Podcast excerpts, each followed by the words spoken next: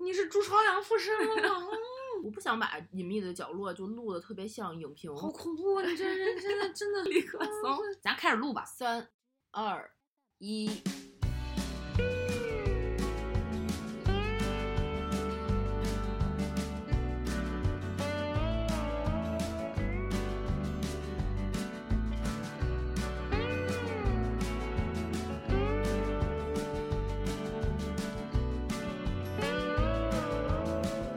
Hello，大家好，这里是《葵花宝典》，哎，我是你们的主播 Infree，我是娃娃，最近有一部戏特别的火，在爱奇艺上播，已经大结局了，我们也就不用有剧透的顾虑了。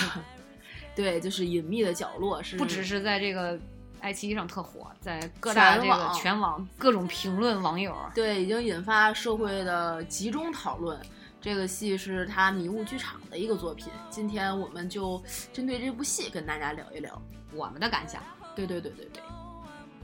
隐秘的角落》其实这个这个剧真的最近分析的影评什么的都分析的纷纷烂了，我而且我觉得就是有点那个过度解读，你知道吗？对，一般一出这种大火的剧，大家会把细节拿来放大镜里，拿来显微镜底下看，对，看着贼细。就是而且你知道吗？就通过那个这些剧情的分析和解读哈、嗯我就觉得有些人内心好阴暗啊，他对们不愿意相信一个孩子是无辜的，或者是说他没有黑化。嗯，至少我觉得在那种给人这个角色分析的时候，其实应该是就是你应该还是有一点儿期望他。不是真的不是这么坏，或者希望他变好，带有一点祝福，希望他能改变。嗯但是那种解读就板上钉钉，呀，他妈朱朝阳就是坏的。你知道他那个迷雾剧场下，不能说是下下下线吧，就差不多吧。不是爱奇艺出了一个就是迷雾剧场的吗？嗯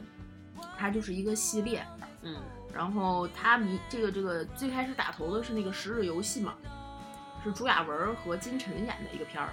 啊，我看过那呃没看过，看过预告，我知道有那个片儿。对你说的时间我能对起来。嗯，对，就那个片儿是那个片儿，我也我也看了，嗯，前两天没什么事儿，赶着端午节都给看了。那个片儿是很撩是吗？呃，对，它就是一个裹着悬疑色彩的甜宠剧。不就是讲嗯这个这个闺女自己策划了一个自我绑架，对吧让她爸对对对看就是钱重要还是那人重要个？对，就是对公公那绑架游戏嘛。然后就爱上了这个朱亚文了嘛。对，然后这个是其一，然后后面就是这个隐秘的角落，啊，然后后面这个迷雾剧场在播《隐秘的角落》之后，本来要播《沉默的证人嗯，》，然后还是《沉默的证证据》，忘了，反正就这个这个意思的那个嗯。然后那个疑似停播，因为那个片儿是就是涉及到一些反腐倡廉的事情，好像都剧本里写到类似于中纪委这种高度了，所以好像没有过，所以本来要播的临这么时夸张？对就临时停掉不了是。那谁演的吗？廖凡，啊，对啊，所以也不知不道是啊那那《人民的名义》不是也是讲这种的吗？怎么那就能播呀？跑这上头这个就不能播，不知道为什么，就处理具体一下。啊就具体的原因不知道为什么，就那个沉默的真相，嗯，后边的定档的剧也没往前提一档，就一直应该是就空空过这一两两个周了。所以隐秘的角落应该还会在这个所谓的迷，它原来爱奇艺那个首页上有一个迷雾剧场的专题，嗯现在也没也没有了，也撤掉了，不知道是不是触碰了一些什么吧。所以米这个隐秘的角落一直也，本来估计这周如果要那个上了之后，可就能能没什么话题性了。对对对，就折过去了。但这不是还没上呢吗？咱们正好可以聊一期这个。但我说实话，我看《隐秘的角落》应该是你们看到第九集左右的时候，嗯我才开始看的第一集。嗯因为我其实一直都知道秦昊是一个比较好的演员嘛，嗯可是他说，但说实话，我知道他是个好演员，可是他好像，呃，如果他出演一部作品的话，对我的嗯吸引力没有那么大。为什么你不喜欢这种类型的剧？不不不是不是不是，我不是不喜欢这种类型的剧，嗯是，嗯，我当时觉得那个配置，你知道王景春其实很吸引我，哦，他不是得了金熊嘛？对，然后呢，我看了那部电影，嗯我就觉得的确其实王景春要比秦昊更吸引我，因为王景春那个长相，可能对于我来说，我就觉得这个可能都是演苦逼那一类的哈，苦逼的爹或者中年人那一类的吧，就讲都是讲这种现实题材的。嗯，但是我不知道为啥，可能秦昊就是没有没不是那种特别有观众缘儿的那种，他就特别文艺，对对，他对就是那种小众。对，然后所以就是没有特吸引我。我当时也登录爱奇艺的时候有看这个，整天刷出来对哦嘛，我也没看。但但是后后来，来你跟我说看的时候，我就一气儿两天我就全看完了。嗯嗯，那先先聊聊你对这个剧本身剧本身的感受。这仨小孩太可怕了，这就像我那天跟你说的，这是我先映入眼帘、映入嗯脑海当中第一个的那啥，就是这仨小孩太可怕了。这个没有同情，没有呃，你就是怜纯悯害怕，太害怕。我害怕的就是他们这种三个人协同作案的那个思维逻辑，然后有的时候讲出来的话，互相之间的这种配合，我甚至有那种代入感，就是如我，我就觉得如果我有孩子，他才七八岁的样子，或者是嗯十、十岁左右的样子，他如果会做出这样的事情，我会有一种毛骨悚然的感觉。我可能第一发问是谁教你的？呃，对这个我好好多身边朋友也会这样说，吗就是自己的孩子突然说了一句特别小大人儿的话，对，然后会有这种反应。所以你知道，就是嗯，对咱就先暂且先不说现实层面的哈，就说这个剧本身。其实我最害怕的不是朱朝阳，嗯，里面最不可怕的是颜良，他本身我觉得就是那种颜。良是其实就是是一比个较仗义，然后有对讲兄弟情，对然后可能内心也比较有一种善良，小混混儿或者对对是对小对地对痞的这种小对感觉，但他到到不了恐怖那个阶对段。他不是坏，嗯，所以剩下的在朱朝阳和普普当中，我最害怕的是普普，而不是朱朝阳。也是这个剧的本身的问题，他没有把普普的呃来龙去脉讲清楚，嗯，而且我现在就觉得他根本没有这个弟弟，你看过原著吗？没看过，那你知道原著的情节吗？不知道。就这个普普，就是原著就是那个紫金陈写的那个坏小孩儿嘛。然后这个原著里面的这三个小孩儿，之那个颜良不叫颜良，就另外一个名字，我们就都统一现在就叫他颜良。嗯这个颜良带着这个普普嗯从那个孤儿院里逃出来的动因，嗯不是因为普普有一个生了病的弟弟，要嗯去给他治白血病，要去移植什么的，嗯不是这个，嗯，对，那你要这么说，我觉得就说得通了。对，是因为普普在他当时的孤儿院里遭到了性侵，哦，然后怪不得呢。颜良阻止了这一切，所以才把普普从那个孤儿院里面救了出来，你看才逃亡。你看，这个就完全说得通嘛，就是只有这样的理由能够促使他往外跑。当当然，刨除这个孩子对就不愿意在就孤儿院这这期，对，你说一个八岁的女孩儿，她说因为知道她这个呃亲生弟弟被人收养了，然后得了白血病，于是她就要出来。我总怎么听我都觉得好就是欠一个牵强。就欠一个劲儿，而且就是他自己出来就算了，然后颜良还要这样苦心巴拉的去对帮助他。虽然给颜良立了一个正义的那个人设，就从最开始给他把这个人设就打到他的这个角色里面了，但是其实是缺那么一种动因的。但是原来的那个动因又不能讲，你知道，我觉得导演或者说这个编剧，编剧是谁我不知道哈、嗯，加上导演，我觉得他这一次之所以能够抓人眼球，比较比较牛逼的点就在于，你看，连我们都能知道。这是观众都能知道这是一个 bug，对吗？嗯他把这个 bug 变成了让人去猜想的点，就是他嗯悬疑里面设的一个点。嗯我里面印象最深的一个镜头，嗯，是那个啥，普普唱着呃那个小白船的时候，嗯他他是看着那个谁朱晶晶嗯在那个少年宫里学小白船，然后他对在唱，他在唱，当时爸爸妈妈弟弟弟弟在中间，然后一个镜头的重合，完全就是普普挡住了弟弟，他在爸爸妈妈的中间。对，你刚好你就就会引人脑洞，就在想他到底是不是真的要救他弟弟，他弟弟到底还在不在，他出来的原因是不是因为他弟弟，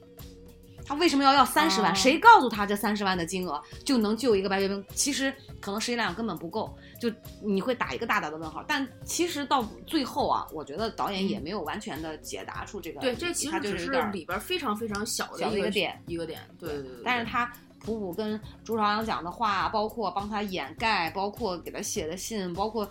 一系列，我都觉得这小女孩特别恐怖。嗯，他过早的经历了一些不该他经历的事儿，所以他显得比他本身应该有的这个年龄成熟许多许多许多，所以会觉得恐怖。但对其实，嗯、这三个孩子，我记得在那个就是在船上画那个，呃，张东升那个人像的时候，不是有一场戏在那个阳光底下吗？那个时候就暗喻了后面那个三个人的人设，颜良是完全就暴露在阳光里的，嗯他的脸，然后普普呢是有一点点阴影在他的阳光就打在他的脸上的，嗯，然后朱朝阳是就在这儿这条鼻子这里这完条全线黑上，化那种，嗯不是，是底下是全黑，然后上面特别明显的一条明暗交界线，嗯然后上面眼睛这儿上上部分是在阳光里，底下全是在阴影里面，就很明显能看到三个人的人设。我觉得朱朝阳这种，嗯，你说的可怕吧，但我更觉得他挺可怜的。对我我从来没有就是怎么说，我觉得朱朝阳属于被动的，他一直是因为有嗯原因，他被被动推着走向那个样子。对，然后我觉得最大的原因就是他妈妈。对其实你说他这个父爱少很多，或者就网上也有网友呃就是观众在解读在对比，说还没有什么父爱，跟朱晶晶相比怎么怎么样。其实你说就那几个几个剧情，你就能看得出来吗？就那一点点几个片段，就大家，然后包括他妈妈的反应，对不对？妈妈的话，就好像是你爸爸抛弃了我们，怎么怎么着。其就实我觉得个这是一相切的互悲剧作用的，对，就我觉得这一切的悲剧都是一个非常不健康的这个这个家庭的关系导致的这种情感。你说朱朝阳本来我觉得挺健康，小孩儿挺智商挺高，但是他很压抑自己，对。这个其实是在呃这个少年的心理当中，他是不健康的一种心理。那他对为什么压抑自己？我觉得可能也在电视剧里面也在解读说他为什么会压抑，然后你会发现慢慢慢的他妈妈出现了。对对吧？包括说老师说这个朱朝阳跟他妈反映朱朝阳不合群，嗯，然后他他妈妈觉得一没开始事儿是一开始就是一下子一下来是脸嗯是有一点儿，嗯本来以为老师要夸他，对，结果发现是说不合群儿，他妈脸一沉，嗯，然后马上又开始说孩子啊，啊我还是啊要以孩学子习为对，主啊还是要以学习为主，又又有那种得意，在对就是感觉是愤隐隐的愤怒当中又透着一种得意，就是我就是对的，你为什么？你凭什么？我儿子只能我说，为什么你要说？对，然后就觉得也有点瞧不起别人嘛，就是反正对就是那种。当时他妈一出现，我看过那个反应，当然那个演员演的也是刘琳，也是正常。刘玲对，她真的演技特别棒，然后就那种我那种母亲的形象，我不知道你是怎么感觉，我反正觉得身边很多人的母亲，嗯，都多多少少有她这种母亲角色里面的那种人物人物性格，你你知道我其实有一场就是当那个后妈，嗯后妈来质问朱朝阳，抓着他的衣领，包括在嗯推倒自行车抢就是打伤的这个过程嗯当中，他说朱晶晶是他杀的，怎么样？嗯，反而你知道那个朱朝阳的妈妈就是来表现的这一块儿，我我反而觉得就没有那么激烈，就是可能他没有达到我心我心中想象的那种激烈。那个就换我，我可能一巴掌就把后妈扇回去，或者是捶死她那种。嗯，就是本本身你就觉得朱朝阳他妈其实有有的时候面对冲突又是很无力的，她是你知道吗？吗？就是我是感觉，就你像你刚才说的那场戏，前面不是有一场有那个警察先到了家里，嗯，然后呃，当时正好颜良和普普都在，然后带着他妈躲出去带着了嘛对躲出去，但桌子上有三杯饮料的杯子，嗯嗯嗯嗯，他妈作为一个非常敏感细致的人，嗯肯定是看到了的，到了的，所以他对他儿子不可能完完全全没有任何任何的怀疑的，嗯，那么后面这个人上来这样去打他儿子的时候，就是他后妈打他儿子的时候，他上前去为他儿子拔创，在某种意义上不可能是百分之百理直气壮的，啊，他多少会有，就是就说白了，哪他的那种心理状态，我个人会感觉是。我哪怕知道了你犯了可能那么一丢丢的错误，我也哪怕甚至不止一丢丢的错误，我要去为你掩盖这种错误，那他的那个反击的力度肯定不会像是我儿子嗯就没干，我知道你你看你是这么想哈，嗯反而我觉得是什么呢？他会，你看我儿子一直学习这么好，我不允许任何事情打搅他。嗯啊，不管这些事情，加上警察来调查也好，我即使看到那个饮料，嗯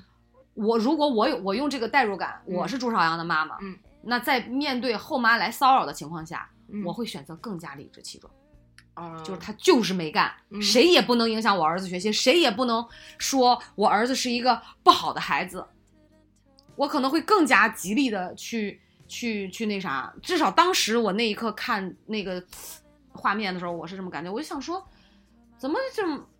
那也有可能哈、嗯也不是你这种，也不是我这种心理，嗯，那可能就是他，呃，比如说是不是有点手无缚鸡之力，他就是推搡不或者动是啊，或者这样的。或者是像他这种，就是在这个剧里面，朱朝阳他妈这种人格或者性格的人，在公众面前普遍的反应都或不者激烈。不是不激烈，是示弱的。你看他在景区里面被他后妈对啊喊，对，呃，说呃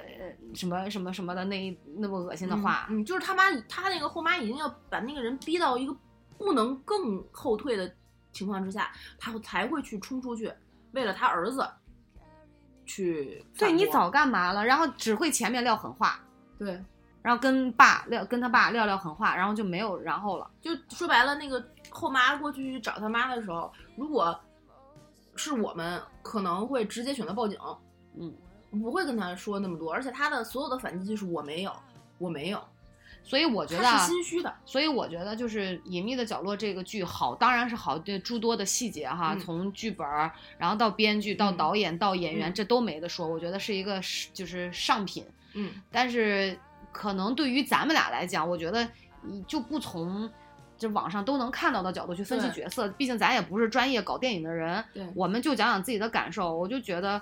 可能反而是朱朝阳跟他妈的关系是原生家庭原生对家庭对性对格的对对这个一个人的这个影响，我觉嗯得反而是咱俩可以在这一期重点对讲一下的。其实张东升的那个就是可以体现为长大之后的朱朝阳，他的那种原生家庭的那种关系和，因因为好原来有有一些分析啊，说张张东升为什么对普普对这些三三个孩子在后期有那么大容忍，是你也没看从来没有见过他的家人出现，就是因为他自己本身是孤儿。哦，原著里面对，然后第九集在片尾的时候有一个彩蛋，说我们要个孩子，他也没有女孩办法生孩子。但是你知道网上的解读就是说，包括呃那个张东升在电梯里面，那小孩拿滋水枪滋他，对说怎么按怎么怎么能看得出来说朱朝阳呃不是不是张东升没有生育能力，是因为他啊滋的滋部位，对包括有对可能是也是在电梯里把假发摘下来了，所以嗯把孩子吓哭了等等。我说实话，我听了这个解读，我就觉得比较牵强。过分了，这个有点儿。这过分人家解读滋了人人家滋那小孩他就那高度，他举起来刚好就到那个高度，为什么滋到那儿就证明他是肾虚或者没有生育能力呢？那只是可能有各方面的原因就没有要上这个孩子。那比如对说那个，可能他媳妇儿是叫静静是吧？徐静，徐静，可能徐静就是一直就不想跟他要，觉得嗯你瞧不上他，嗯嗯，对吧？然后他爸妈岳父岳母也瞧不上他，嗯就不想跟他要孩子，早就惦记着要离婚，也有可能是这种原因啊。嗯，可能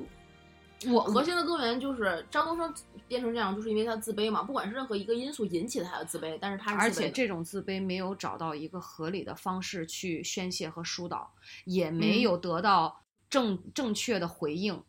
对他是甚至我觉得他内心是缺乏爱的，对然后他也没有得到爱，连连他媳妇儿都不爱他，你加上是一个孤儿，你说他怎么所以能不憋屈？对，所以他就他是因为没有得到爱，他就不停的再去所谓的用他的方式去付出，企图换取爱，付出的越多，你想要换取的就越多，内心就越失衡，然后后就越得不到屈嘛。，他就是一个恶性循环。对然后他就发现，就感觉好像我周围我付出爱的人，我爱的对象都在背叛我。对，啊，我老婆也背着我偷汉子，嗯，也不爱我，对我冷嘲。你说他冷嘲热讽吧，又好为了维族颜维维持这个整个家庭对外的形象和颜面，对吧？他表姐生孩子，自己偷偷他媳妇儿给对了个红包，又要，所以我就觉得说，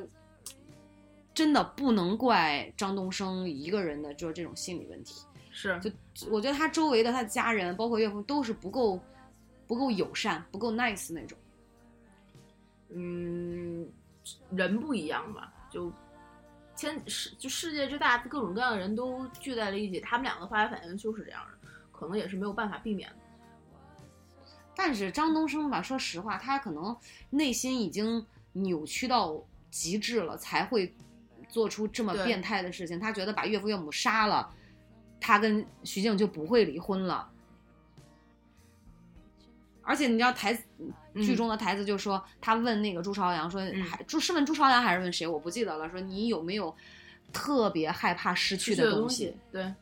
他是一边削着苹果，一边问着那朱朝阳和普普去他们家，然后第一次去他们家要那三十万，说你们有没有特别害怕失去的东西？他问了这个问题以后，我也在问我自己，嗯我有没有特别害怕失去的东 西？你有吗？老吴，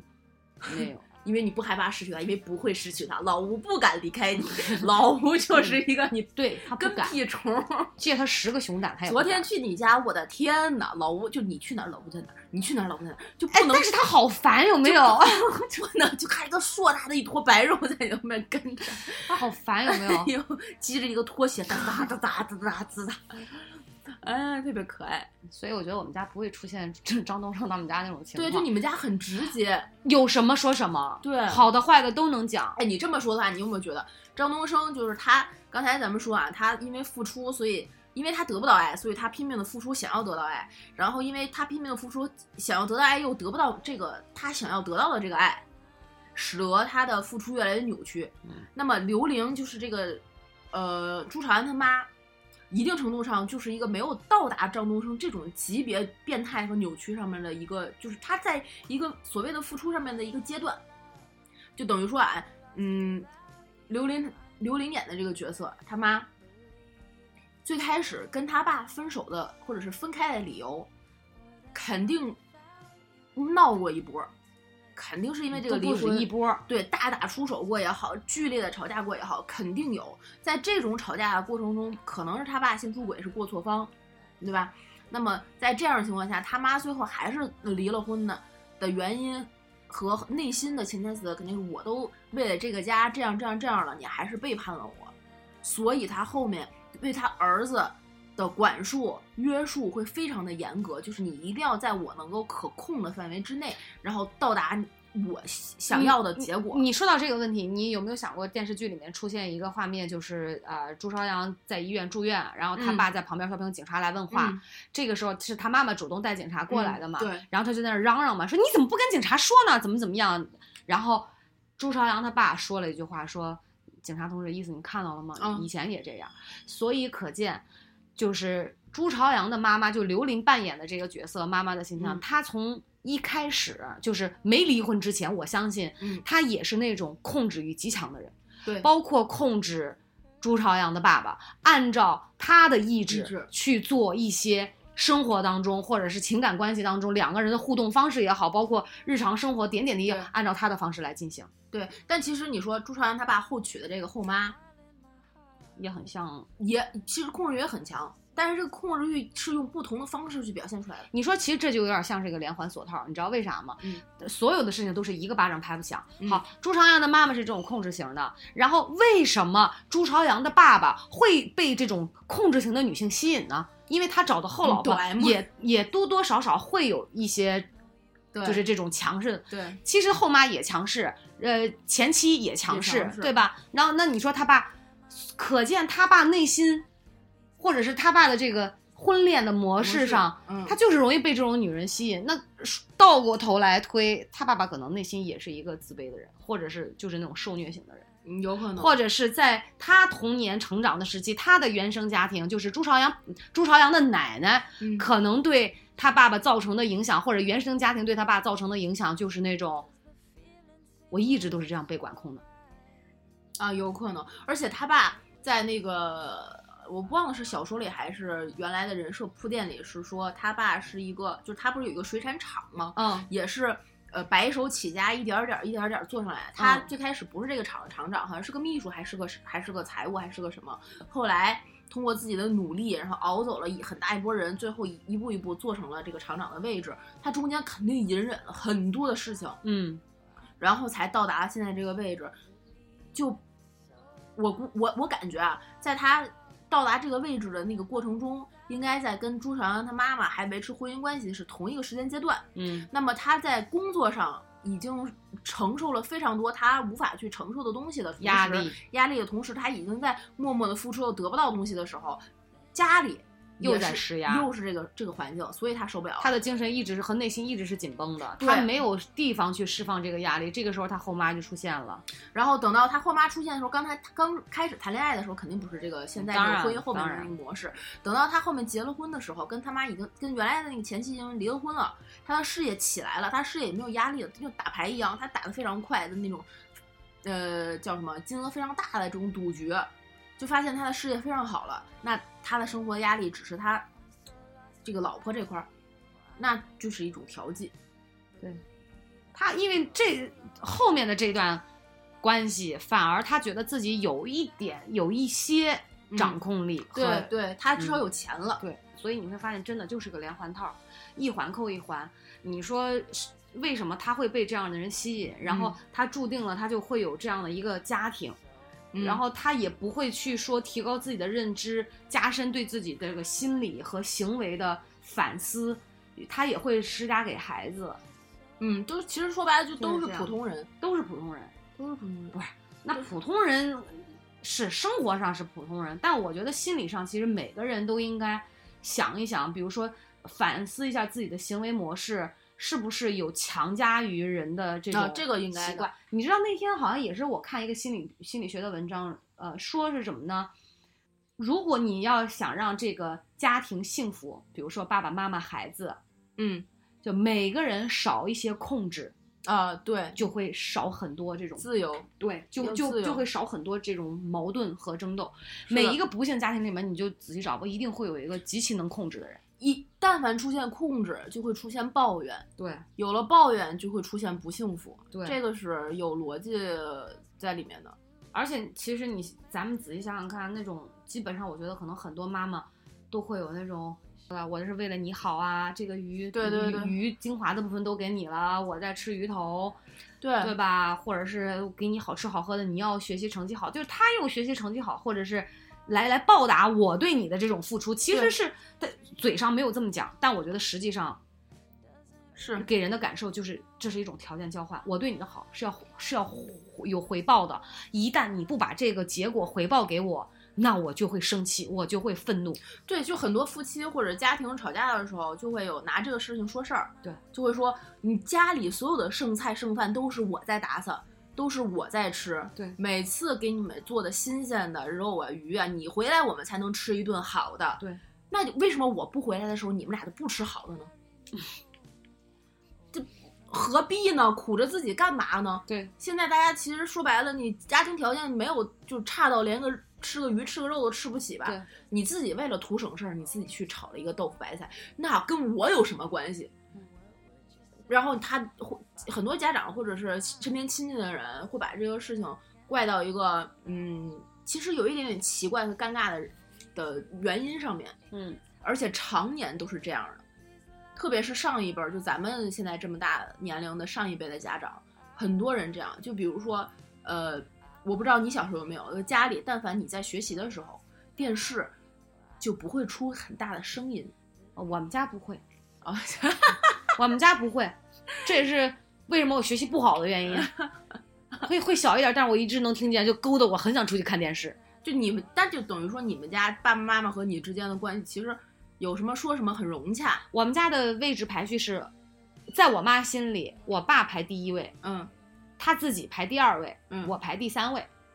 啊，这是我们家的顺序。啊，我现在这是因为不是，嗯、自打上了大学离开老家之后，嗯呃，十十六年了嘛，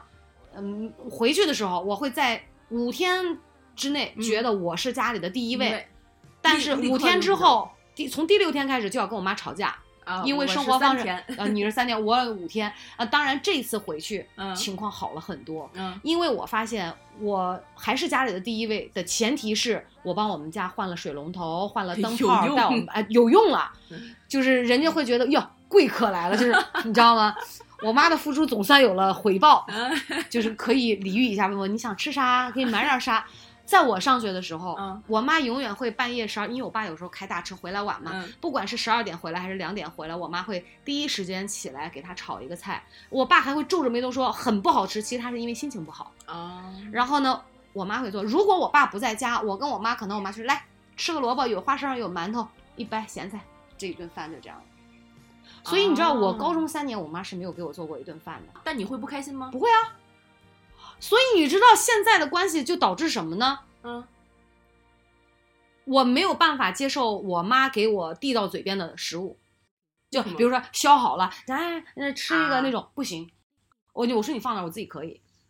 她可啊比如弄一个桃儿掰两半儿，说啊给你一半儿，我说好，谢谢妈妈，我就拿过来吃，就是这样，我觉得是正常的。哦，你太太过于，比如我现在吃完饭，我我就是因为长大了嘛，嗯我说爸你坐那儿歇着，我来刷碗，嗯呃，就是我就有一种心理是，我该对我爸妈进行反哺，要有我该是我孝顺他们的时候到了，哦所以我会承担起更多的那这这样种的情况下，你爸妈是开心的。开心的。他们，你而且你能从他们的脸上、语言上非常，就是看到他们非常乐于接受和很享受，他们会有一种，哎呀，我孩子长大了，你看现在对我这么好，家里就是我妈说说就是你回来了，你一不回来，我们家这坏了，这也不会弄，也不知道上哪儿买，嗯，呃，小到一个灯泡都还是要让我买，包括给我妈哦寄膏药、贴腿，告诉她怎么弄，给她哦揉，嗯包括带我爸去呃吃中药，然后哦，你你懂吗？我所我以懂所以我内心是没有压力的，就是目前就以嗯我成长，嗯但是你说以前我会我没有，我曾经小时候可能跟我妈说我怎么吃这个，但是仅仅限于是对这个食物本身的不满意，而并没有觉得说嗯我妈是后后我爸驳我，啊就我觉得挺正常的。啊啊，对因为对我对爸是家庭的经济来源的主力，嗯，那我们家跟你完全不一样。不一样啊哈。我们家每个人的心中的排名，自己都是第一位的。 但是我觉得你们家这种模式也很好，就就而就是我现在回家，因为回的虽然北京天津很近， 嗯但我回的没有那么频繁。嗯，我每次回家的时候，都会尽可能的支持我爸我妈替我干活儿。牛逼，就是回家之前，我我就开始跟我爸打电话，我爸就会问我吃什么、喝什么，我就开始指挥他买虾、买鱼、买肉。我其实我说实在说实在的，我也不知道我想吃什么，嗯就会问家里有什么呀？啊、有这个，嗯，不想吃，有那买点不这想个，吃买点那我个，说那那我要吃大鸡腿，我做大鸡腿吧。我要吃小炸小鱼儿，你给我炸小鱼儿吧。嗯，然后就给安排，嗯然后那个买了车票，买了火车票，回到天津之后，从天津站出来，我会坐小段地铁到那个地铁站的时候，我会给我妈打电话，你开车来接我，我自己回不去，必须来接我。 牛，你要为你二十多年前做下的事情负责。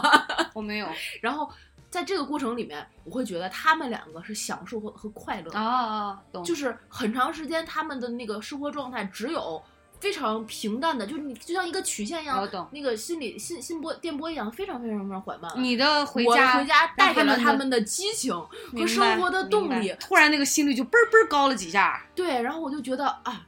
不仅我觉得我自己非常的重要，他们也觉得我的重要对他们来说很重要。哎，所以你知道吗？这就让我不是说想到一个点，是说明一个规律，就是，呃，就你现在的表现，你会发现我不就是我接受不了我爸妈对我的那种好，不是好，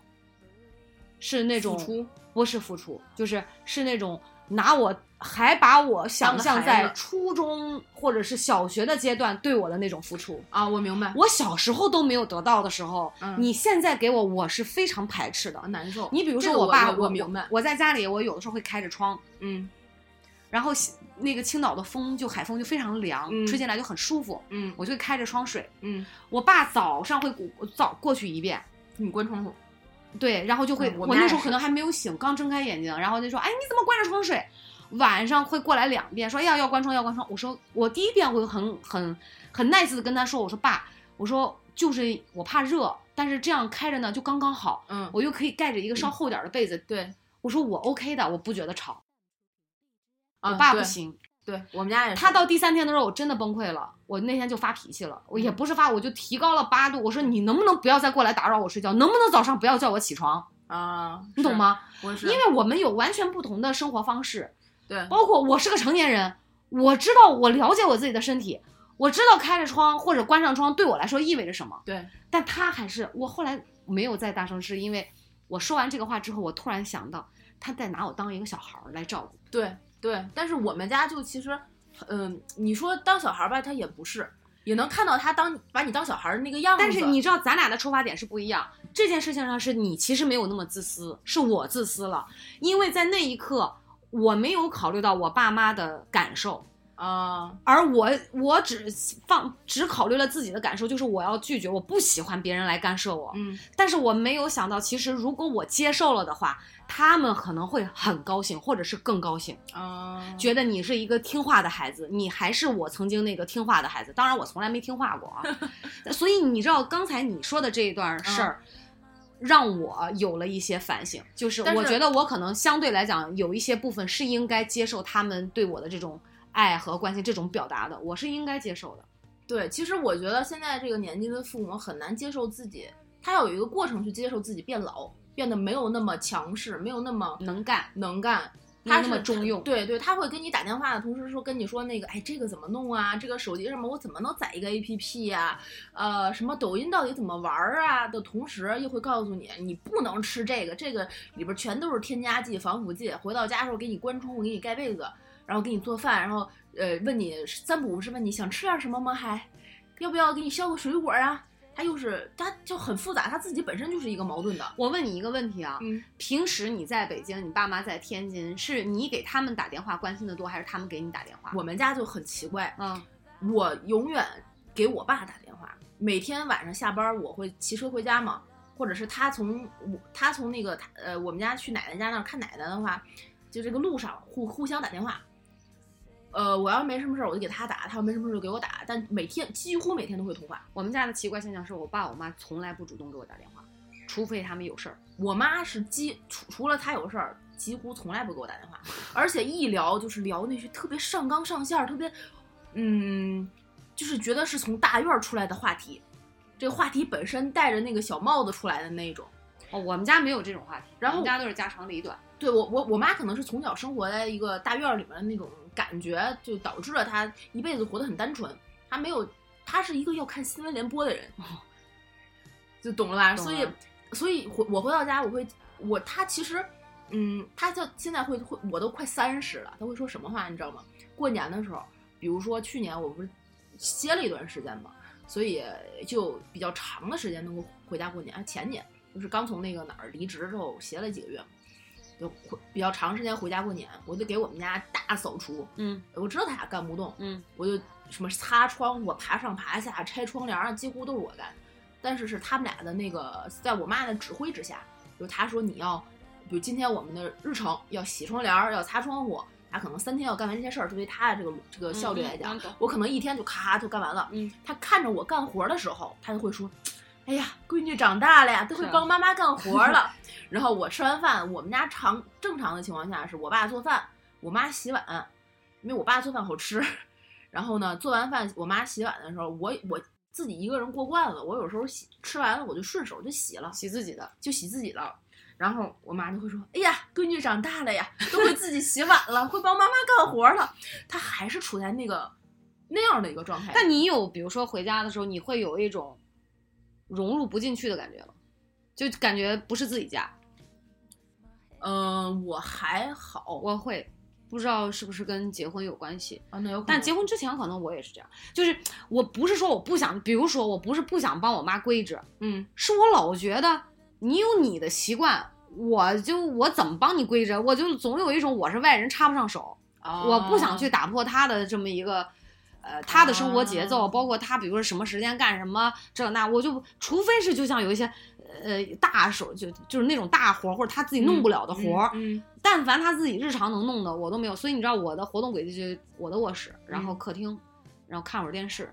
就就这样了，没有那什么差不多呀没有啊其什么实变。然后我给我妈打电话，就是基本上，比如说我可能给我妈打十个，会给我爸打一个，嗯呃，因为我爸本身话也比较少，嗯完了都是我来关心我妈，有的时候我妈还会不接，还会给我挂了。啊嗯，他给我打电话就是，哎，那个，比如说，呃，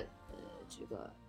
你爸要去看中医，嗯啊、怎么着就会说这种事儿啊、比如说哦这个房贷打一下钱啊，这种的，啊比如说你给我买个什么化妆品啊。啊啊，比如说人人又这，他会是这样的。但是你知道，我又想起曾经有一句话，就讲说这个家里面从就是从小时候嗯就没有得到特别多疼爱的孩子，他将来是长大最孝顺的一个。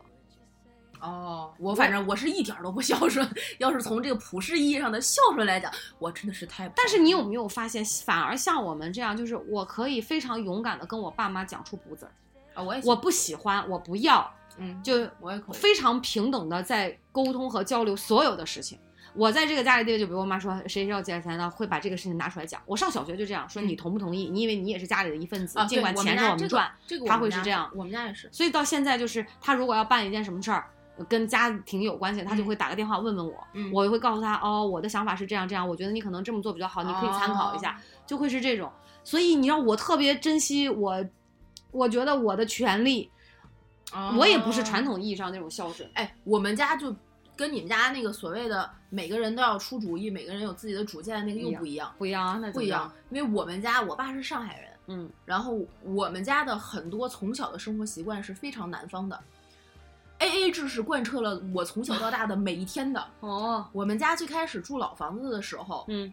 我奶奶住在一头儿，就一个呃那个大房子里面，我奶奶住住一屋，我们家我我爸我妈我住一小屋。嗯我们家有里就是这样的一个两室一厅，里面嗯，有两套冰箱，两台电视。我啊去，我们家电表不会也分着吧？哎要分钱的哟，我去，要 A A 的哟，就我奶奶过我奶奶的，我们过我们的，互相之间会帮帮忙洗衣服、做饭、买菜。但是你买了我的菜，我要给你钱，我爸要给我奶奶钱。我们家从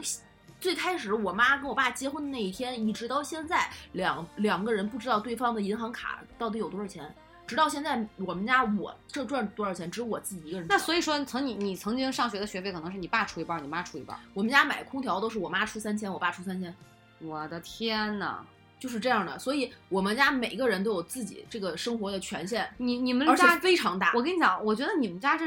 就是这个方式哈、当然可能在中国人传统的就眼很光里奇看，怪，就会觉得有一点儿呃，就是感情不会像远了，你知道对吗，？但并没有，但是你听我说啊，这个方式恰到好处的解决了一个问题，财务的争端不是一，就是人都要为自己的对享受你的劳动所得，你要享受你就必须要有付出，哎对呃对你要为自己的就是独立去负责。对，第二个，不会有任何付出和得到之间的比较，呃因为这个都是一样的，就没有很多争端。你就嗯套回到说朱常，朱常他们家就是他自己负责，他自己负责，他自己负责，就是全是他妈，全是他妈。嗯，对，朱常就是一个被动接受，连喝一杯牛奶就是烫死了，你都得给我喝下去。你说这个家庭多恐怖？孩子对有什么发言权？没有任何发言权，孩子就是孩子，你的任务就是学习，他没有一个平等的人格，你没有发言权，因为你是我在养你。对，他妈，我觉得典型就是这样的。对，然后控诉你爸对你不负责，控诉指责你爸抛弃了我们娘儿俩，他以为孩子啥都不知道，结果朱常说了一句：“难道当时不是你逼着我爸要离婚的吗？”所以啊，所以就这种，嗯，这种家庭里面的这种典型的妇女的形象，或者是这种妈妈的形象，她就会有这个所谓的隐秘的付出在里面，她就会觉得我付出了，可能除了你们看见之外，还有另外一个很巨大的部分，我又不告诉你，你又得看，你又得知道，对，就其实其实夫妻关系也好，或者是朋友关系也好，都有。就比如说，都有我是为你做了一件事情，是一个你几乎不会知道的事情，但我在隐隐的我做这个事情的同时，希望你能看到我的付出。你知道你，很多人是你这样你的说到心这理个点哈，呃，我就让我想到了我曾经心理上就是跟老吴之间的一个一个表现，嗯就是我为他做的一些事情，这反思啊，嗯，并不是说希望你也要怎么怎么对我那么好。其实因为我本身就是，我觉得我是一个付出型人格的人，嗯我是比较享受我的付出，因为我喜欢啊我付出之后别人开心，嗯或者哪怕就像我逗大家笑，我觉得大家开心，对我就会因为大家的开心觉得我很开心。对但是我是一个对尊重要求特别啊多的人。嗯就如果说我，比如说我为老吴做了一些什么事情，或者我可能真的是嗯站在他的角度，嗯设身处地的为他去着想了，嗯甚至你知道做了一些可能别人妻子都做不到的事情，嗯我并不就是渴望说，哎呀，老吴要要给我多少钱，或者是对我、嗯呃怎么更好，但是我是希望他领情的。而这个领情是希望换来他对我的尊重，当然我不是说老吴对我不够尊重，嗯是有一些事情，我希望他能够也像我一样，嗯站在他的角度，就站在我的角度去考虑，啊考虑我的感受，他再决定他自己要不要做这件事儿，而不是说他为我做这件事儿。啊，你对你懂我的这个懂意思我吗懂我懂我的回报点是在这儿，如果他没有考虑，让我觉得他没有考虑我的感受嗯去做了这件事情的话，嗯，我这个愤怒点就会上来。嗯哦，这是我的一个原则。那可能别人会觉得，哎呀，你就是因为一个什么鸡毛蒜皮的小事儿，哦那但不是在我看来，他已经触及到我的底线原了。则我觉得对两口子如果都是各自顾各自，你不考虑我的感受去做你的决定，是就不可以。我是在这方面要求比较多。哦比如说，他可以去踢球，嗯但是去踢球时，你你问问我，比如说我是不是自己在家，嗯无不无聊，有没有事情干，嗯你要把这个东西去平衡好，而不是说我想踢球了，行，我拎着包我就走了。他不管你今天有没有在家里其他干什么，事对啊，这这个比如现在是没有孩子，是有孩子呢，你懂我的意思吗？我懂在我看来，这是极其缺乏责任感和共情能力的一种表现，这就是非常、哦我就会被我冠以自私两个 字，我就开始在这方面道德绑架。这是通过你刚才讲的问题，我哦反思我们俩这段关系当中，那我我我们我家的这不个会原则，因为我们家通常都是我今天，其实当时小的时候，大家，呃，父母就上班嘛，嗯那这个上班大家都是知道的，很嗯透明了。到后来，特别是到，呃，最近我已经上了大学之后，我们家搬了家之后，我就没在那个新家长时间的住过了，基本上就是只有我爸我妈两个人在住。嗯，我就发现他们两个关系还是维持在原来那种谁也不管谁，我就是过好我自己的日子。我在你的生，我在你对方的生活里，就是为我们两个人，比如我爸可能就是为了我们两个人共同做一顿饭，嗯我妈就是为我们两个人共同洗一个碗。嗯他的那个交集和边界，在长时间的磨合里面，已经基本上确定了各自的角色了。嗯，分工，对，这些就是我们的交集，其他的会真的完全不相互干预。但是，比如说我妈有一些去去年可能呃在职场上面是就这个工作上面有一些不顺心，遇见小人也干或或者是什么的，会拿出来跟我爸说，哎，我今天有一个什么事儿，我想跟你聊一聊，然后聊一下，我爸给他一些意见，或怎么样怎么样怎么样的，基本上是这样的一个相处，就导致我现在的其实自由度还是很高的。，对，所以就导嗯致我现在不管跟我原来的任何男朋友干嘛也好，我的习习惯惯就的是相这处样方式是，我会把我的规则和原则说在前面。嗯我会告诉你，我比如说我就是一年里面生日和圣诞节对我就是非常重要，你就是要在生日和圣诞节送我礼物，给我一个惊喜，嗯其他日子我不 care。嗯我会把我的要求说在前面，嗯比如说，嗯，家里的卫生，我可能，呃，我就是谁觉得忍不了了谁去做，嗯我要觉得忍不了我去做了，我不我不会觉得我吃亏，但嗯如果你觉得你的那个忍耐点要比我更高，或者是你觉得还没有到达我这个极限的时候，你就要去做卫生了，那你可能常年就是你在做卫生，嗯但是这是你的选择，嗯，如果你能再多晚两天或者多晚一可个能礼我拜就去，做我就去做了，我也不会说什么。我也不会说什么，那嗯你就要去接受这个这个规则，对，就是所以说你能看得出来，每一家的这个规则都不一样就，真的两不个一人的样关系，包括他的分工、责任啊，包括嗯都不一样。但是对不管怎么说，沟通很重要，很重要，一定要，我觉得尤其是两口子啊，就是千万不能透明猜。啊！哇靠，一是不能猜，二是呢，不要总是有那种。哎，我付出多了，哎我我这得到少了，就是不要有对这种对对对比对的比的千心万理不行，跟人不光是说两个人之间不能较劲，然后跟外人就是跟朋友也不要有这种去最好比，就不能跟说白了是更核心是不能跟自己较劲，对，你不能觉得我为这个家付出了什么什么什么什么什么，所以我就是至高无上，我的权利就是天下独一份儿，这家必须我说了对算。，而且有的东西吧，你说出来之后就没有那么有分量了，是的，就哎，所以我觉得朱朝阳，你知道为什么这部戏里面我就，嗯，没有觉得像那些影评上人物分析的，嗯就觉得朱朝阳黑化的好可怕，或者怎么样，我依然在内心里面就愿意相信，这一切都是他，就是他也没有说做过什么明显，因为剧里也没有透露出他做了什么明显的事儿，比如说推下去他的嗯妹妹，对吧？我不愿意相信这些。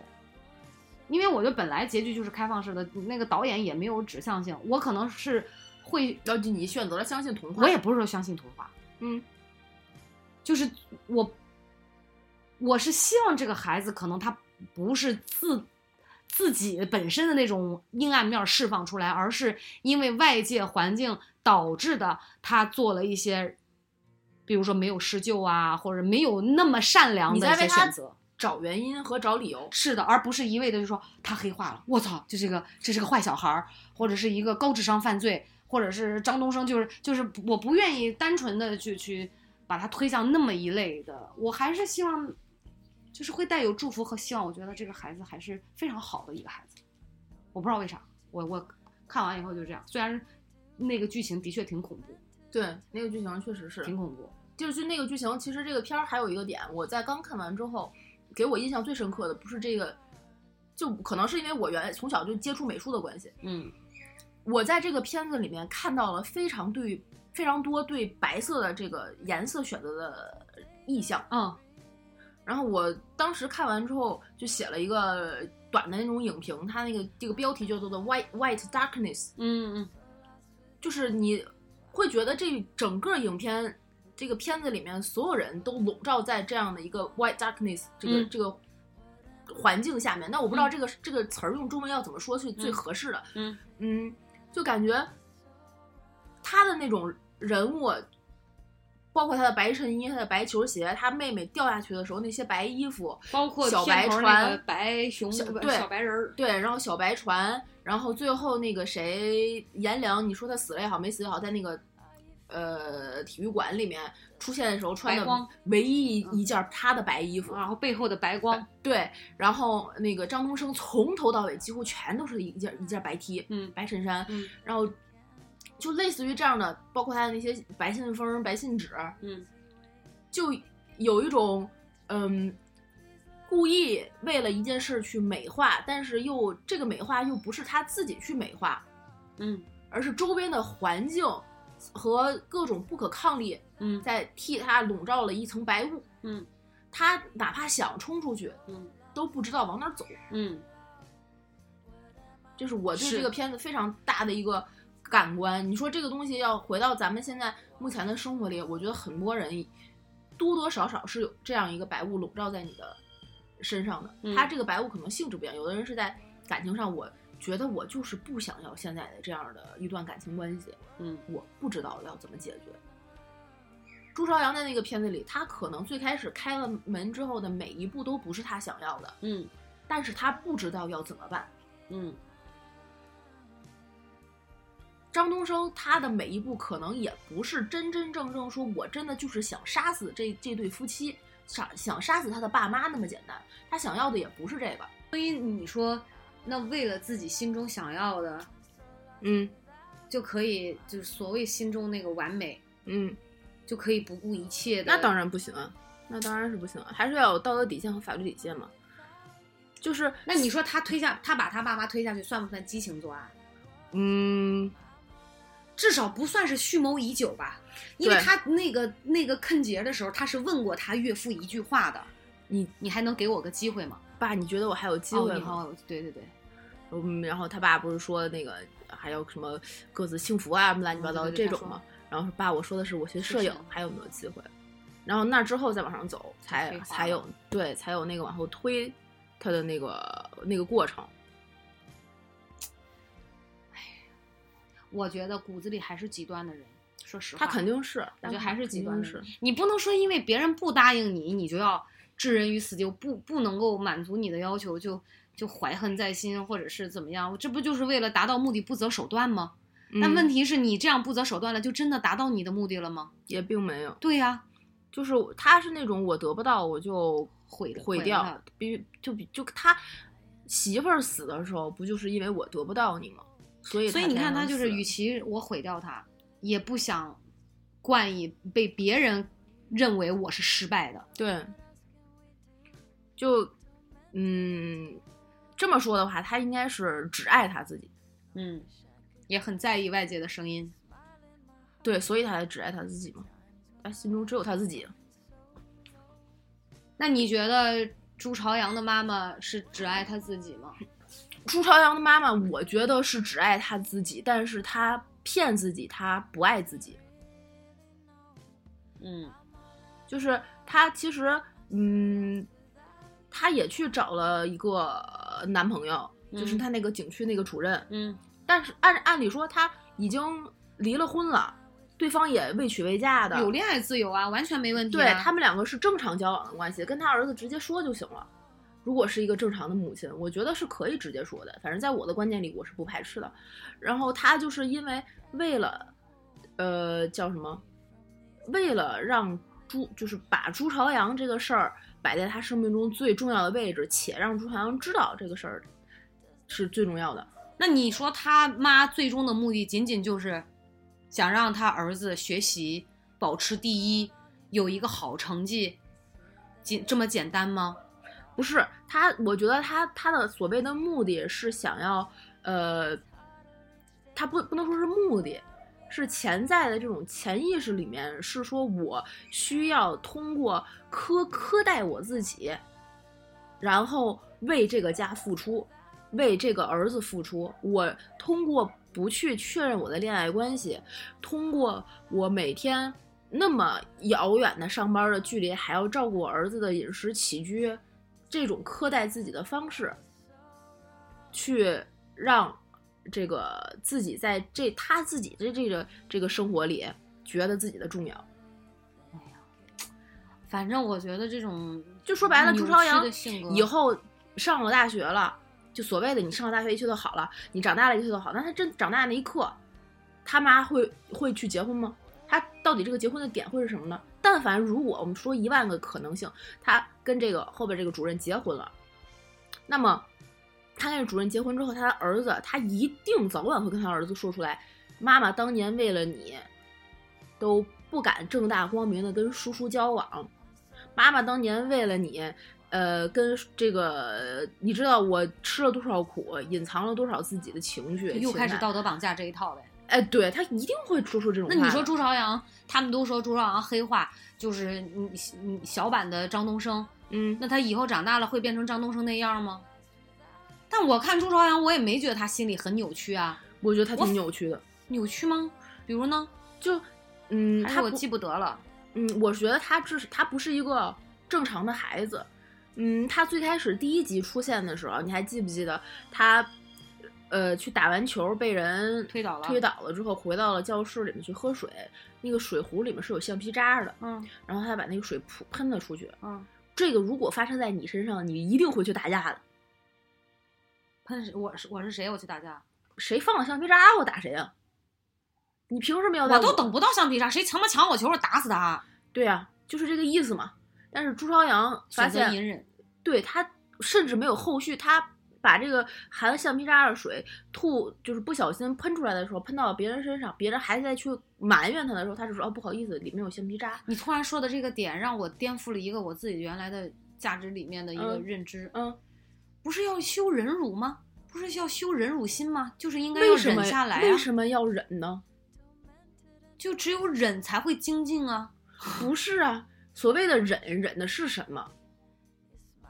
你我我觉得这个所谓的忍，要修的这个忍是坚持，嗯，就是我要修的是耐心。什么是耐心？就我觉得这个这份课业很难，但我想要放弃，但是它确实是我现在应该去学的，所以我坚持住了，我忍下来了，把这个课业学下来，得到了一个成绩。那《金刚经》里面第十四品离相寂灭分的时候，他对这个人，包括这个释迦牟尼佛转作为嗯前世作为转轮圣王的时候，他的这个人，他讲的就是要无我、无人相、无众生相、无寿者相。如果我生了这些相，我就会有嗔恨心。哎，我明白了。哎，也不是，那朱朝阳还是忍了，没忍，他其实是没忍，他的这个，他的这个忍就是只是过程里面忍，最后他还是爆发了，他还是有他自己的。他是他有还是的选择他一了定是有的反击和报复，但这个方式可能就是令人他是在他自己的他自己的逻辑闭环里啊面对的对所对谓的对反击，就是对你虽然给我喝了一口橡皮渣的水，但是你每每次成绩那么差，嗯我又不给你小抄抄，嗯你又考不好，我学习又第一，嗯。又能所所他其实他妈也是这个但逻我觉辑，得这事儿，嗯，这好像在中超看没错儿啊。就换我，我觉得小超也是个很不对的事儿，我也不会给你穿啊。这这小抄肯定是不对。但是橡皮渣这个事儿我是不能忍的。但是橡皮渣这个事儿最开始我是觉得，呃，可能是我过度解读啊。他最开始第一集出现在这个事，最后不是，呃，他有两份日记嘛，其实说实话，他那两份日记我就自始至终没看明白，就是说什么第一笔写那个，然后撕了去了，嗯嗯嗯然后他又重新又写了嗯个嗯八月十五号。我说实话，那一趴我真的没看明白。它就是一个隐喻，就说白了，当天他发生的事情，他想要在他心中擦掉。嗯在这件事情上，我个人是觉得这个就跟他第一开开始喝的那口带充满了橡皮渣的水是能够对应的。他把这件事情擦掉的那些痕迹和那些你说是污垢也好，都还是在他心里。嗯这些就是最后普普给他写的那个信里面说的那个事情，就是如我希望有一天你能够真真正正的放下面对，嗯是把你这个心里这些，嗯，已经变成嗯你说心缝里的小泥垢的这些事情挖出来。那面这对自己的这对些这些就是明白他自己涂掉的那些橡皮那渣。我问一个问题，他到底就是一直大家争议很多的都是说，嗯普普给他写的那封信说这件事儿我没有告诉颜良哥哥嗯，啊，然后大家就都在问说是不是朱朝阳把他妹妹推下去了，或者是见死不救，就是他挂在那个是窗户边儿，他没有是推下去了吗？他不是推下去了，他我觉是得见死不救。那个镜头非常清楚的，就是没他没推下去啊。不是他，你你你，如果你去往后倒看这两个镜头的话，第一次普普说的是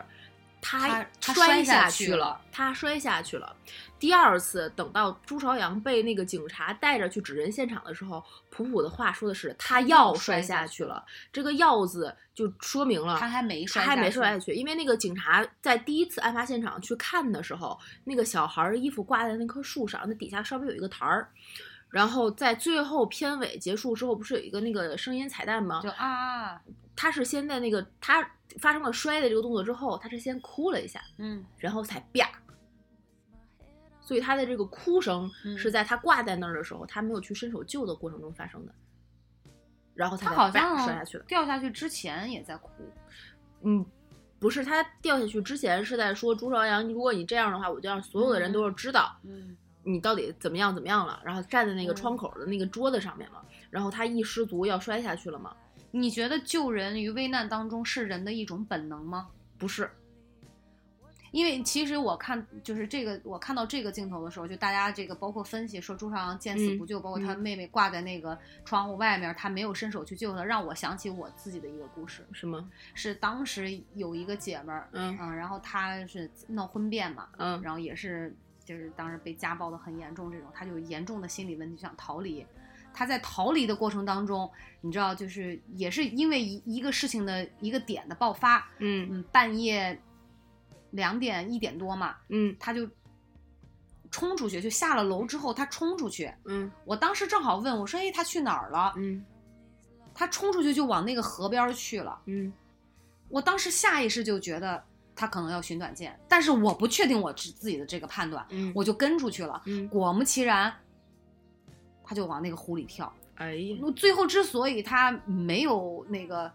完全跳下去，当然所我们所我所有的这个手啊脚啊，就包括都摔下楼梯，因为晚上看不清，他要嗯下好几级台阶，嗯就是我的脚也给扭伤了。我最后抓住他是抓住他冬天的那个一个特别长的针织开衫儿，我给他蹬住了。然啊后，他的体型当时要比我大很多，哎呀，所以我当时在想，但是我那个时候是出于一个下意识的反应。嗯，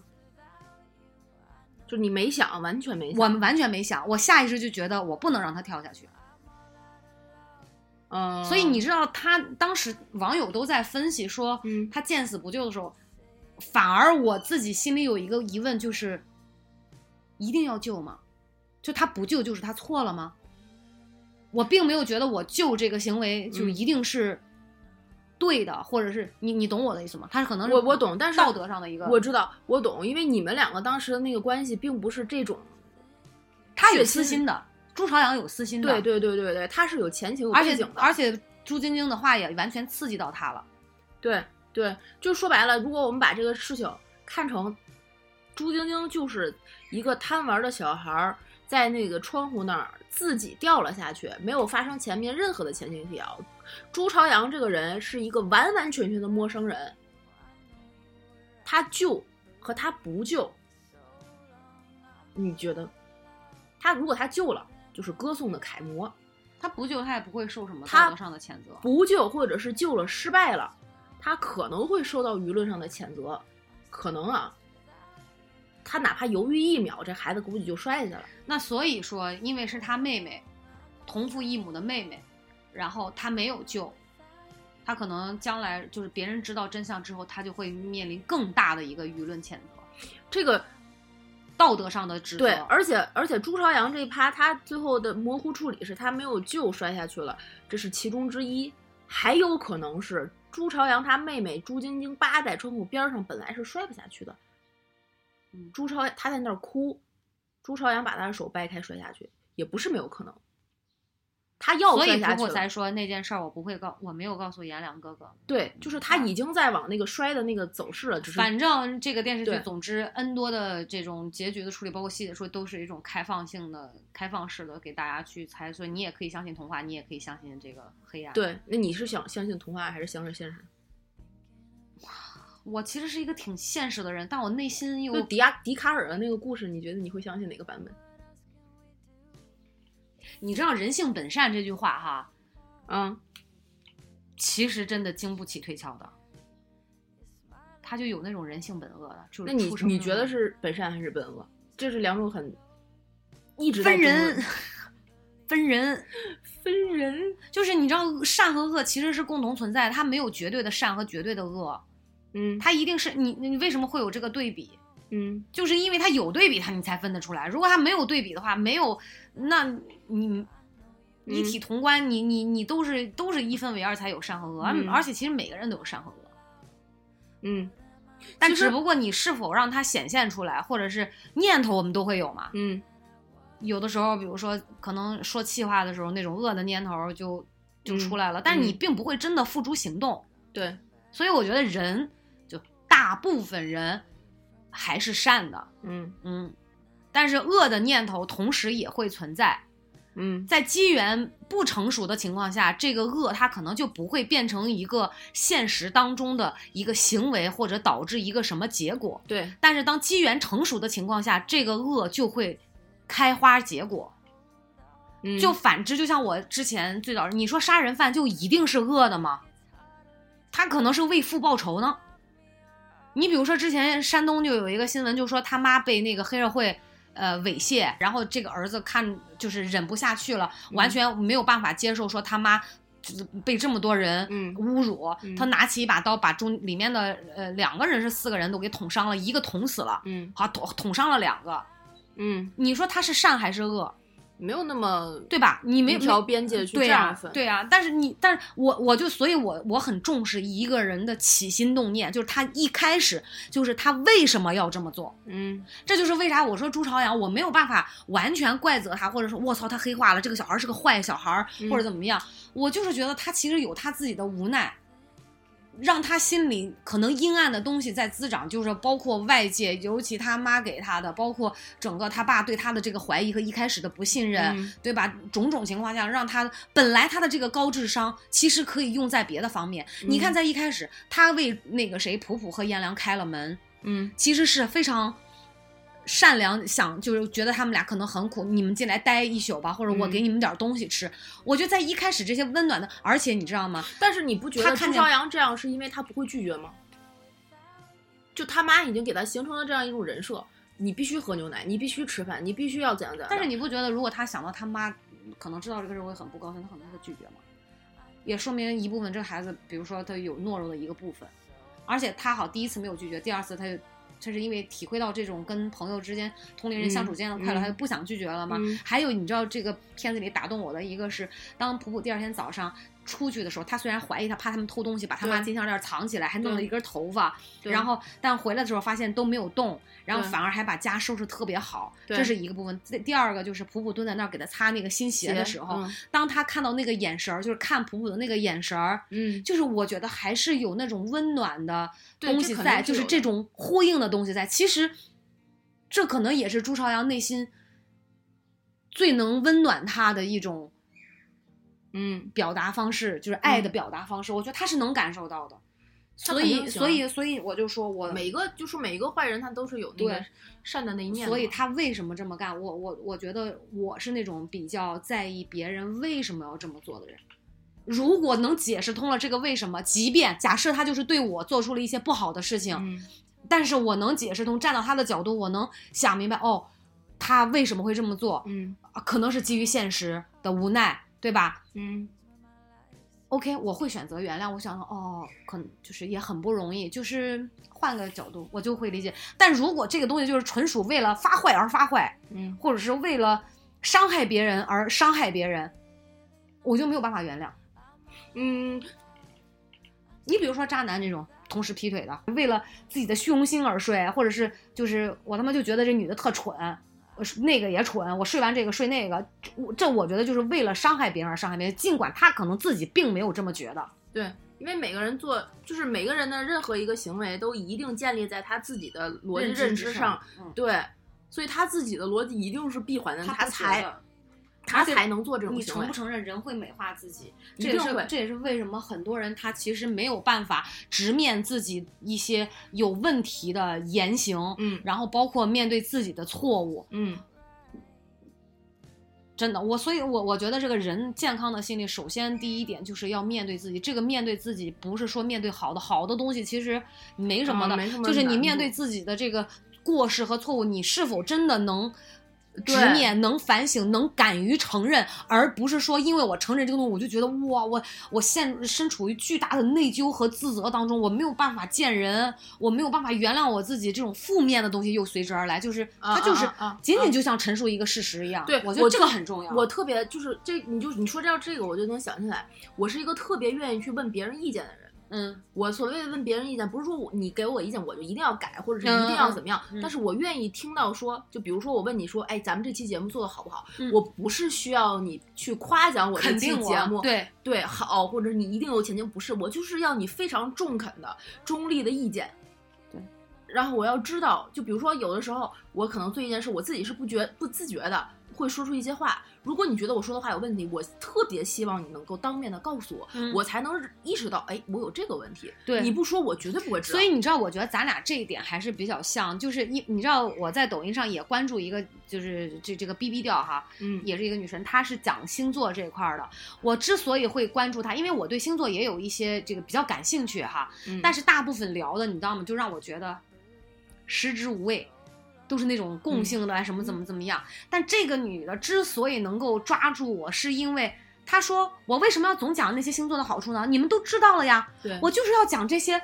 容易入坑的不好的东西。对你们要引起注意，然后改进，把你们这个星座的优点发挥到最大。哇，我觉得他说的这个话就特别符合我的价值观，是就是符合我做人做事儿。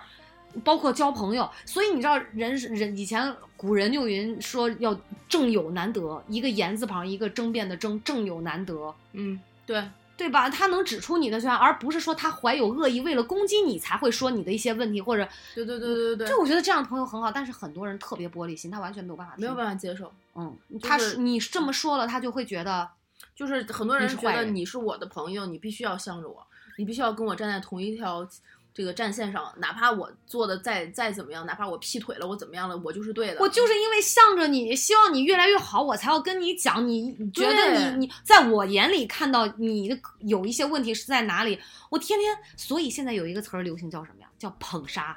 啊，你想毁掉一个人，你就每天跟他讲你好，你好，你特别好，你特别特别优秀，对然后他就开始，你知道人啊就被架到那个份飘儿上，了他就开始飘，就开始自大，然后他就开始毁一路，对毁灭之路就自此开启。对所以我特别怕人家总说我好，啊，我不介意那种别人说你蠢啊、傻呀、啊或者我也是、不介意或者是什么你这个做的不好啊，怎么怎么样，或者别人对我发脾气，嗯我觉得都 OK。但你对老说我好哇，我就心里特没底，我就觉得保不齐自己在什么时间节点就该倒霉了，你知道吗？就这种感觉。对我我是觉得，如果这个人只跟我说我的好，他一定跟我不是一个真感情，嗯， 我就能。如果你只我问你，我在我是不是这件事情处理得有问题的时候，你说没有问题啊，完全没有问题，你就是应该怎样怎样，而没有就是不可能一个人做一件事情一点儿瑕疵都没有，每个人去看待这件事情都都是不一样的。完美的人设显得这个人特别不真实。对，所以如果你嗯我一觉点得儿都不能指出我在这件事情上的错误，我就是要你那个意见的时候，你都不能给我的话，那你不不是我的真朋友。我觉得人如果太过于完美的话，就是做人应该基于就是真实和自然，对，然后再说一些高大上的东西。其实你说有真正的高级和低级吗？没有。没有，可是真实和自然，其实我觉得是挺可贵的两呃两两个品质，嗯，包括后面的等等勇敢啊对什么的。所以你看朱朝阳身边，你说普普和颜良，当然他们年龄太小，也真的没有办法特别好的帮助朱朝阳，就是互相帮助吧，只能对这么说。用了一些非常不恰当的方式和方法，其实一开始是好意想要警告张东升，嗯但是又在这个过程当中夹杂着自己的私心，嗯，所以我觉得做好事就不要有私心。一旦有了私心，很多事情可能好的就变坏的了。对，而且其实这些这个这个片子，你往高大上来讲哈，可能很多人不不认同，但是我一直很认同的就是，嗯，既然我们在这样一个体制和环境下在生活了，我们就要去认同这个体制和环境，是的，而且要尊重这个体制和环境的所有玩法。是的，这是所以符合要按规则行事。对，所以就是如果真的是像我们这种情况遇到了炎凉和普普的环境的话，首先要去做的是找警察和找这个相关部门的帮助。要用正规的渠道、正正确的方法来处理。对，就是你不能够完不，就是第一选择就不信任这个相关部门和公检法机构，我觉得是非常不理智、不客观，而且没有任何力度的。对你的怀疑是没有力度的。对，在这个你既然已经在这个环境下生活了，还是要尽自己可能去相信。对你生而活且才能这是更我觉好得这是一条非常正确又很方便又很能够简简单的把这些事情处理完，而不是说靠自己的呢，有时候很难，都不用说小孩儿了，成年人如果真的遇到这种事情。嗯就像我之前跟你讲的那个嗯被骗的姐们儿，嗯电话诈骗，她嗯第一反应是先给钱，而不是说先去找警察，就是或者自己直觉反应，你摆明了就没有那个智商，对吧？你没有那种自控能力，你就不如规规矩矩的按照这种方式对，去就去寻求行相事。关部门的帮助是一件很真的不要把自己的人生搞得一团糟。对，很而且麻现在烦网你知道吗网上的舆论，就比如说有一些公检法部门可能没有那么正规，或者是像个别的人没有那么的我们想的那么正向积极的话，但是我觉得这是个别的，对整个的大的机构和环境是在向上的。那这样的前提之下的话，我我更我个人是非常愿意相信，至少大批量的人都是善意的。而且你知道看在看完这个剧对我来说，就是我真的觉得这三个孩子就是既可怕就挺恐怖的哈，嗯他们这个行为又很可怜，嗯嗯，爸妈要不然就是没有父母孤儿院，缺乏管教，对，这也是王景春演的那个警官嗯警察退休的，陈警一直官想要说把他监护权拿到手，因为知道颜良是个好孩子，希望他能够嗯有、有有规矩的做一个走上正途，对吧？走上一条对正确的道路。你看，所以说有孩子的家长真的应该是那种对孩子的人格教育、心智上的教育和发展起到一定的疏导和保护的作用，要帮助孩子去建立健康的心理。对朱朝阳倒是有爸爸妈妈，结果呢，除了高智商之外，非常容易就跑偏，利用高智商去犯罪。嗯是包括他，你说，你说真正爸妈不心疼吗？你要看到他这样，可能他妈也会心很心疼。我我他儿子妈怎么是最后这一样了最？后一集就开始已经把朱朝阳，就是吃饭的时候变得客气了。你看到最后那个镜头吗？其实很让人心寒。哎呀，所以我就说，这个做爸爸妈妈的，既然不是说把孩子带到这个人身上来，家大家，嗯，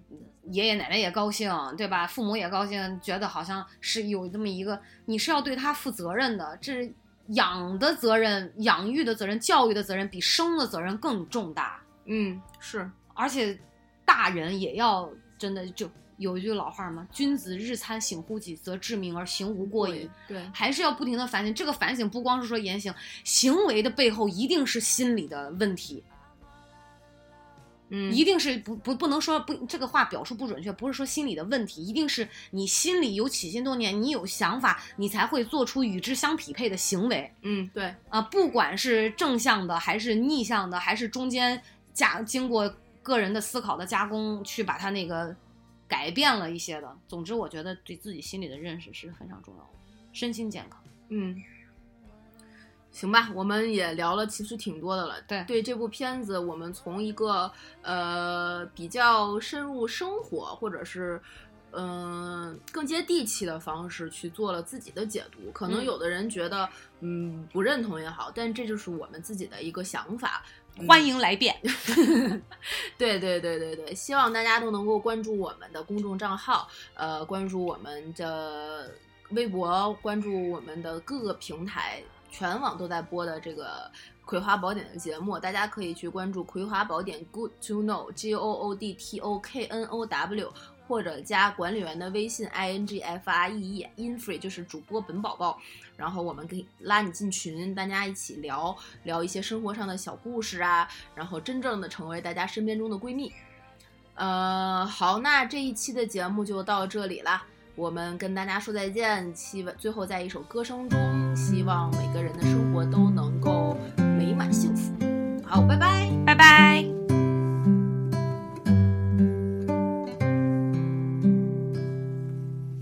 蓝蓝的天空，银河里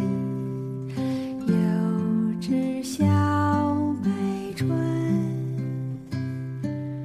船上